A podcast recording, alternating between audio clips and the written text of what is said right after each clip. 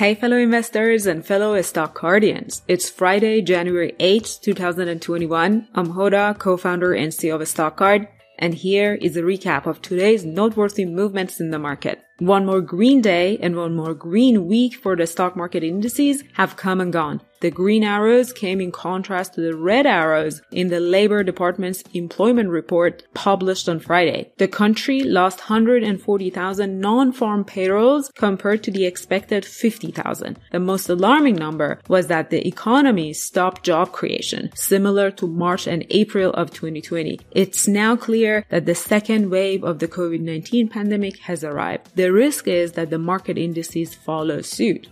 On to the business of stocks, just like yesterday it was almost impossible to find a stock worthy of our attention that didn't end Friday in the green. There is this phenomenon known as melt up. It refers to a situation in which the market participants try to squeeze as much as possible from the stock market. The market participants disregard the logic behind valuations. These days, the market's upward movement seems like investors following the herd and trying to squeeze return irrespective of economic and political unrest. I can't conclude, just like anybody else, that a market crash is imminent. However, I'm also staying vigilant. Greed is not always good.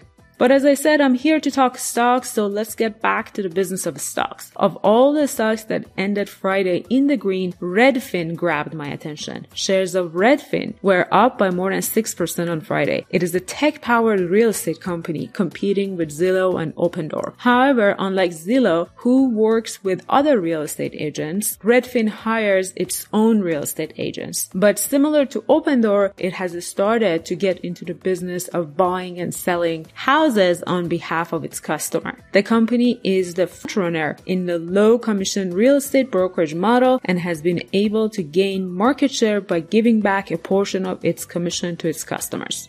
On Friday, the stock price jump came after the report that home sales prices increased by 13% and pending sales figures were up by 38% in December. Similarly, the stock price gained quite a lot of momentum in 2020. The US housing market has been booming since the start of the COVID-19 pandemic and Redfin has benefited from the boom. Also, the lower mortgage interest rates have led to heightened demand, which may continue into 2021 and that's good news for Redfin. From the losers list, shares of Sarepta Therapeutic, ticker SRPT, were down by more than 50% on Friday. The stock was the biggest loser in the market, ranking number one on the list of market losers on the Discover page on the StockCard's website. If you're not familiar with, familiar with this company, it is one of those gene editing stocks that you can find by typing gene editing in the search bar on the Discover page. It develops genetic medicine for rare diseases. On Friday, it announced the result of its latest clinical trial data. The study did not achieve a statistical significance on the result it was hoping to achieve compared to placebo at 48 weeks post-treatment for its gene-based medicine for a form of an inherited disorder for progressive progressive muscular weakness typical in boys. I listened to the company's investor call myself and the leadership believes the result is due to